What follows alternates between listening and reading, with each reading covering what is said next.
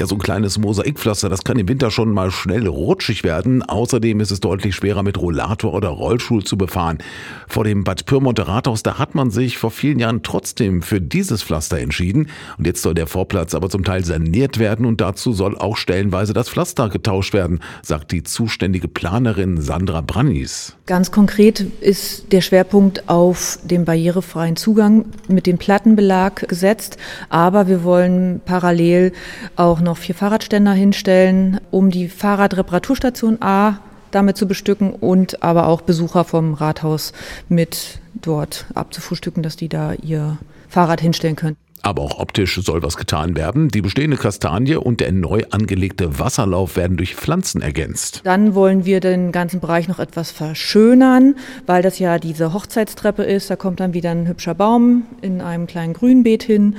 Und wir setzen zur Abgrenzung zum Fahrbereich einige Sitzsteine, die flexibel genutzt werden können oder auch nicht und einfach nur eine Abgrenzung vom Geh zum Fahrbereich darstellen. Und losgehen soll es, sobald es das Wetter zulässt. Wir wollen bei stabil offenem Wetter beginnen.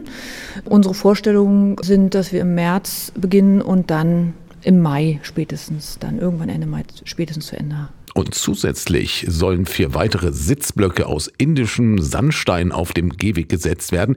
Hier kam die Frage aus der Politik, ob das nicht eine Gefahr im Dunkeln oder für sehbehinderte Menschen sein könnte. Zum einen sind ja hier Laternen da und vorhanden.